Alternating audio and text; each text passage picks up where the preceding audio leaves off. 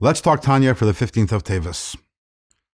Yesterday, we started speaking about the Beinoni, and we said that the Beinoni is someone who both the godly soul and the animal soul, the Nefesh Elokis and the Nefesh Habahamis are at full strength.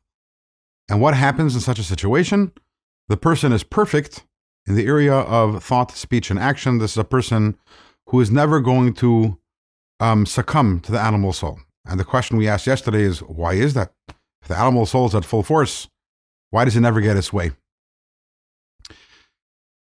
And the answer to that lies in something which we which we learned quite a few days ago in chapter 9. If you remember, we learned that the animal soul, its home base is in the heart. The godly soul, its home base is in the mind.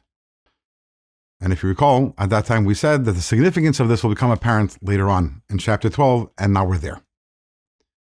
There is a rule, and this is a basic rule of human nature, which is moyach shalit al halev, the mind controls the heart. The heart could want something, it can have the deepest desire, the greatest desire.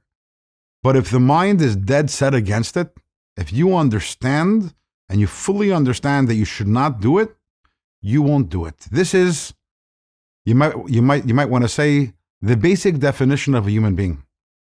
You know what separates the human being from an animal?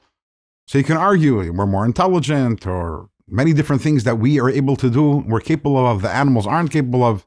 And those are all correct, but those all are arguably um, quantitative differences. We have intelligence, animals have intelligence. We're more intelligent. We have a different type of intelligence.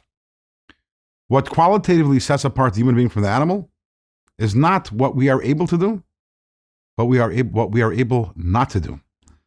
The animal is a slave to its impulses, to its nature, it cannot choose to act differently than what its uh, than its desires and what its uh, what its impulses are. And the human being, we can say no, and that's because moyach shat lev, the mind, controls the heart.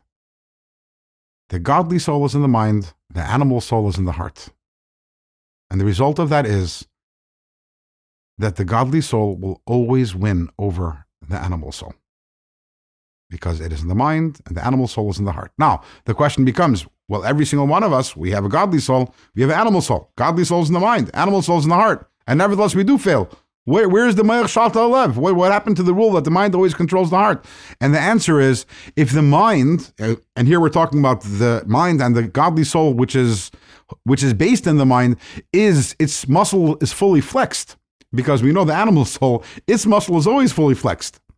If our mind is fully, fully operating at full power and our, and our, and our godly soul is, we will always end up doing the right thing. That is the secret of the Beinoni. The secret of the Beinoni is, again, because the godly soul is at full power, therefore it always gets its way. The Rasha, as mentioned, someone who fails, it's because the animal soul has taken some sort of advantage, which means that the mind and the godly soul has been compromised. Now, that obviously leads us to the question how do I flex the muscles of my godly soul? How do I flex the muscles of my mind? That's something which there are going to be a lot of chapters in Tanya talking about, especially in the chapters that are coming up. And also, we are going to get a glimpse of how this is done in the Tanya of two days from today. Tomorrow we're going to, we will continue our uh, journey into better understanding the Beinoni, and also tomorrow we'll talk more about the relevance of the Beinoni state to each and every one of us.